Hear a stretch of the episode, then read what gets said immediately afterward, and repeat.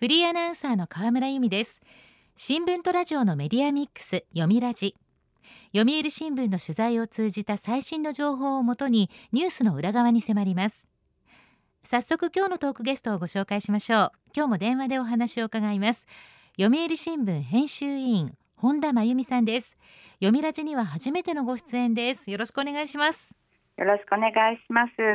本田さんはこれまでどのような分野で取材を続けてこられたのか教えてください。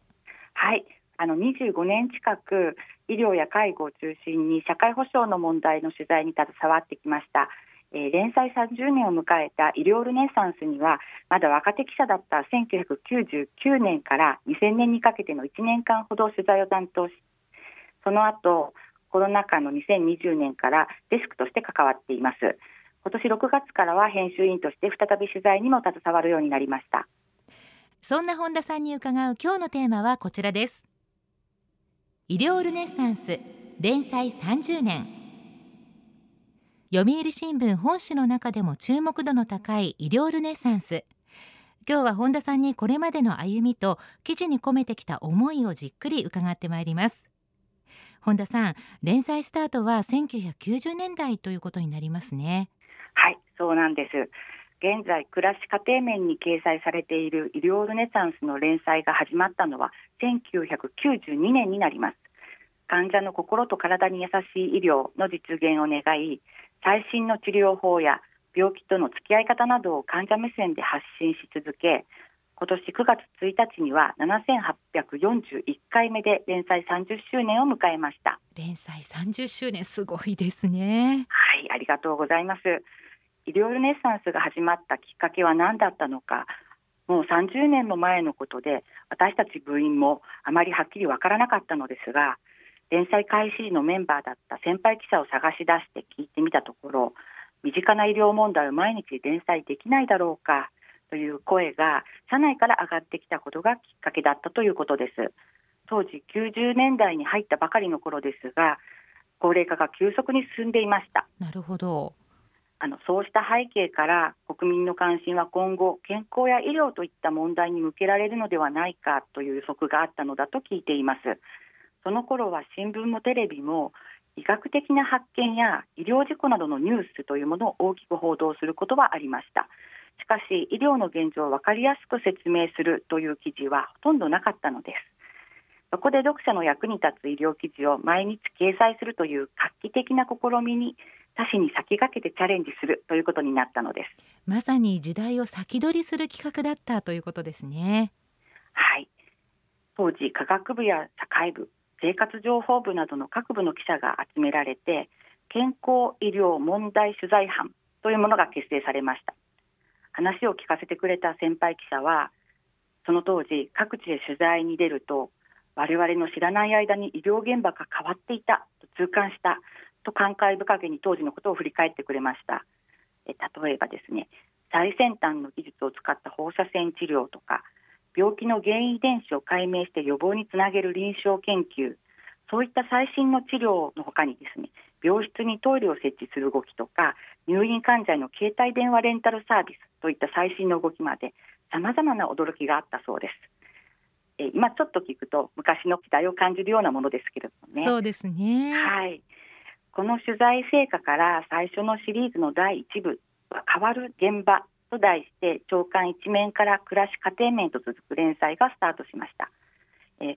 中でもハイテク医療に焦点を当てた初めの10回の一面記事で脳腫瘍などの最新治療法であるガンマナイフという治療や人気キャスターの福留勲さんが胆石摘出のために受けた腹腔鏡手術というものを紹介したところ3000件を超える問い合わせが殺到したそうです。医療情報に対する大きなニーズがあったことが伺えます。30年前の記事ではありますけれども今読み返してみても現在に続く医療の歴史がたどれるようでとても面白く感じました。そうですね、まあ、今は医療の情報にも簡単にアクセスできますけれども30年前は皆さん情報がなくて困ってたんだなっていうこともよくわかります。本当にそうですよね、はい、あのこういう読者の大きな反響と実際に取材に協力してくださった医療関係者患者や家族の皆さんたちに支えられて連載開始から2年を経て医療ルネッサンスは1994年度の新聞協会賞に選ばれました。受賞理由では患者医師たちと共に考えた連載は分かりやすく面白く役立つ情報が盛り込まれていると評価されました、はい、その表彰式で取材班の総キャップを務めた当時の大谷克也編集局次長は中にはズブの素人記者もいたがそんな記者の原稿が好評なのは納得できるまで取材し自分で分かるよう優しい言葉で記事にするからだと連載成功の要因を分析したと記録に残っていました。30年経った今でも医療に関してはズブの素人記者が新たに部員となり新鮮な疑問を抱いて丁寧に取材するからこそ読者の共感が得られる記事が生まれる。という伝統は受け継がれています。今でも受け継がれているんですね、まあ、確かに知識がないからこそ読者の立場に立った素朴な疑問からいい取材記事が生まれるっていうこともあるっていうことはよくわかります。はい。さらにですね1996年に取材を担当する健康医療問題取材班が第44回菊池寛賞を受賞したほか他にもいくつかの医学記事賞に選ばれましたこうして医療ルネッサンスは読売新聞の看板企画となっていったのですがこの連載を継続しさらに医療健康分野の情報を充実して読者に届けようと1997年にこの取材班を発展させて医療情報室が創設されました。医療問題を専門に取材するセクションを設けるのは一般紙では初めてのことだったそうです。当時は11人でスタートしましたが医療部となった現在はおよそ2倍の20人の人員に成長しています。2倍にまで人員が膨らんでいったという人気企画になっていったわけですね。でもコロナ禍で医療問題の取材も日々大変なんじゃないですか？そうなんです。あのコロナによって取材の形も少々変わりました、はい、えー、これまでは対面でお話を聞くというのが当然当たり前のことなんですけれどもコロナのためにあのウェブ取材だとかですね電話取材という形が増えたしあと写真撮影についても記者が直接行くことができなくなってしまったのであの特に患者さんで逼迫する医療現場病院現場というところはお医者さんに頼んでですねこういう構図で撮ってくださいなどと説明することもありました。あそうなんですね。はい。現在のコロナ禍で日本の医療が抱える問題がさまざまに浮き彫りになり読者の関心も高いことからこの陣容でも取材が間に合わずに悲鳴を上げることもあるんですけれどもそれも医療健康問題が社会の大きな関心事になった表れだと思っています。なるほど。読みラジ。今日のトークゲストは読売新聞編集委員本田真由美さん。テーマは医療ルネッサンス連載30年です。さて医療ルネッサンスの掲載スタートから30年心がけてきたことはどんなことですか？はい、えー、30年もの長く連載を続けてきた中で私たちが心がけてきたというか医療ルネッサンスの特徴というものがいくつかあります。その一つは患者中心の医療を早くから打ち出したということです。患者中心。はい。連載が始まった30年前はまだ医師が治療を決めることが主流の時代だったと思います。でも医者任せだったり医者の言いなりでは思うような結果にならなかった場合に不満が残り自分の病気やその後の人生と向き合えないということがありました。実際当時医療がどんどん進歩する一方で患者の満足度が上がらないという調査結果なども報告されていました。なるほど。お医者さん医師中心から患者中心へということですね。はい。そのため医療ルネッサンスでは患者自身が情報を得て自分の病気や治療を自分ごととして考えることの大切さを読者の皆さんと一緒に考えてきました。それには自分の病気や治療を理解することが重要ですから記事では専門用語などの難しい事柄も分かりやすい普通の言葉で説明するように努めてきました。これはありがたいですよね。その後の1997年患者が医師から説明を受けて治療に同意するインフォームドコンセントという考え方が医療法改正により努力義務として医療現場に導入されました。また同じ頃から治療の選択に際して他の医師の意見を聞くセカンドオピニオンという考え方も広がっていきました。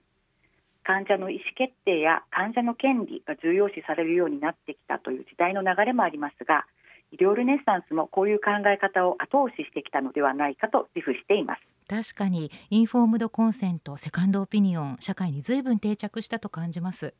はい。こうした動きなどこの30年で医療は大きく変わってきました。先日医療ルネッサンス30年の記念特集をしたんですけれども作家エッセイストの阿川佐和子さんにお話を伺う機会がありました。その際阿川さんは患者家族の立場から眼告時の変化を挙げられていました、はい、具体的にはですね1990年代初め頃までは家族は胃潰瘍よなどと言って最後まで本当のことを知らせないことが本人の幸せだと捉えられていました。一方で自分ががんになった時には本当のことを教えてほしい。そういう話題がドラマや文学でもよく扱われました。それが2000年前後からインフォームドコンセントやセカンドオピニオンといった言葉が出てきました。さらに治療の進歩でがんになっても治る人も増えてきて以前はがんイコール死のイメージだったものが今は事実を知って自ら治療を選ぶというように患者家族の認識も変わってきましたと指摘されていました。なるほど。私もですね父ががんになった時に家族に対して細かい治療方針の説明があってあこんな風に説明してくれるんだって驚いたのと安心したっていうのを覚えてます。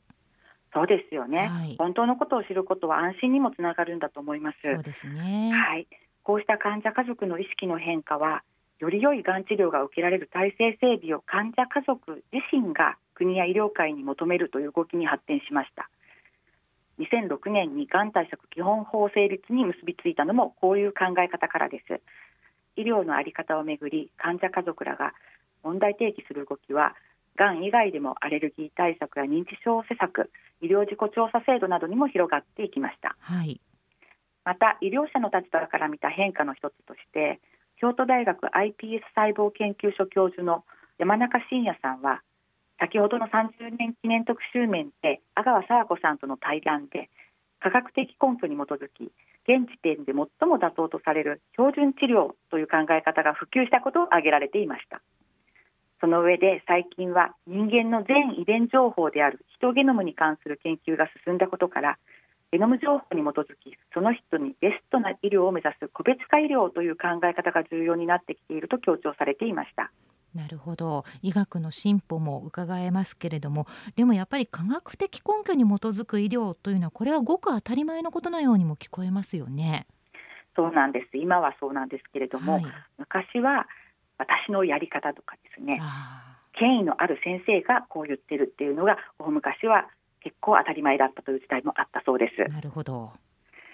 もう最近はこの科学的根拠に基づく医療については医療ルネッサンスにもたびたび登場していただいた順天堂大学心臓血管外科教授の天野敦さんも医療の大きな変化の一つと捉えられています。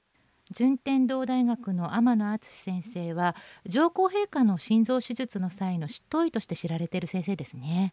はいそうです天野敦さんは以前のインタビューでこのようにおっしゃっています。医療ルネッサンスが始まった頃は本当に手術が必要なのかと疑問に思うような患者でも医師からの依頼があって手術することがありました。しかし科学的根拠に基づく医療という考え方が進み必要な患者に正しい手術が行われるようになりました。この変化の背景には新聞が患者に正しい情報を伝え患者が医療の知識を持ち医者任せではなく自分で考えるようになったことがあると思います同時に医療の情報開示も進めたと思いますとお話ししていただいています。こうした指摘は私たち取材者の大きな励みにもなっています。そうですか。医療現場からもそういった声が上がってるんですね。はい。医療ルネッサンスのスタート当時に関わった先輩の話によると、連載全体を通して患者と医療者の架け橋を目指すという統一理念があったといいます。患者側だけとか医療者側だけとかどちらかに偏った報道にならないよう今も心がけています。なるほど。これまでお話ししたように医療医学の最前線を取材して分かりやすい言葉で読者に伝える際病気や治療の説明は医療者や研究者に聞いてまとめます。ですが医療者側の言い分だけではなく実際に治療を受けた患者や家族にも丁寧に話を聞いています。例えば治療で見た目が変わって堂々と外を歩けないといった悩みや医療者は目を向けない副作用の辛さといった患者ならではの話を聞き記事に盛り込みます。こうした主治医にはなかなか伝わらない生の声が新たな気づきになり勉強になったという声を医療者からもいただくことがあります。またどちらかに偏らないという考え方から記事中の人物の継承は医師も患者も等しく3で紹介しています。そうなんですね。はい、えー、私たちが考える患者中心の医療というのは患者のわがままを聞くことではありません。病気だけを見て治療するのではなくその人の生活や生き方も踏まえてその人に適した医療を患者と医療者が一緒に考えて選ぶということだと思います。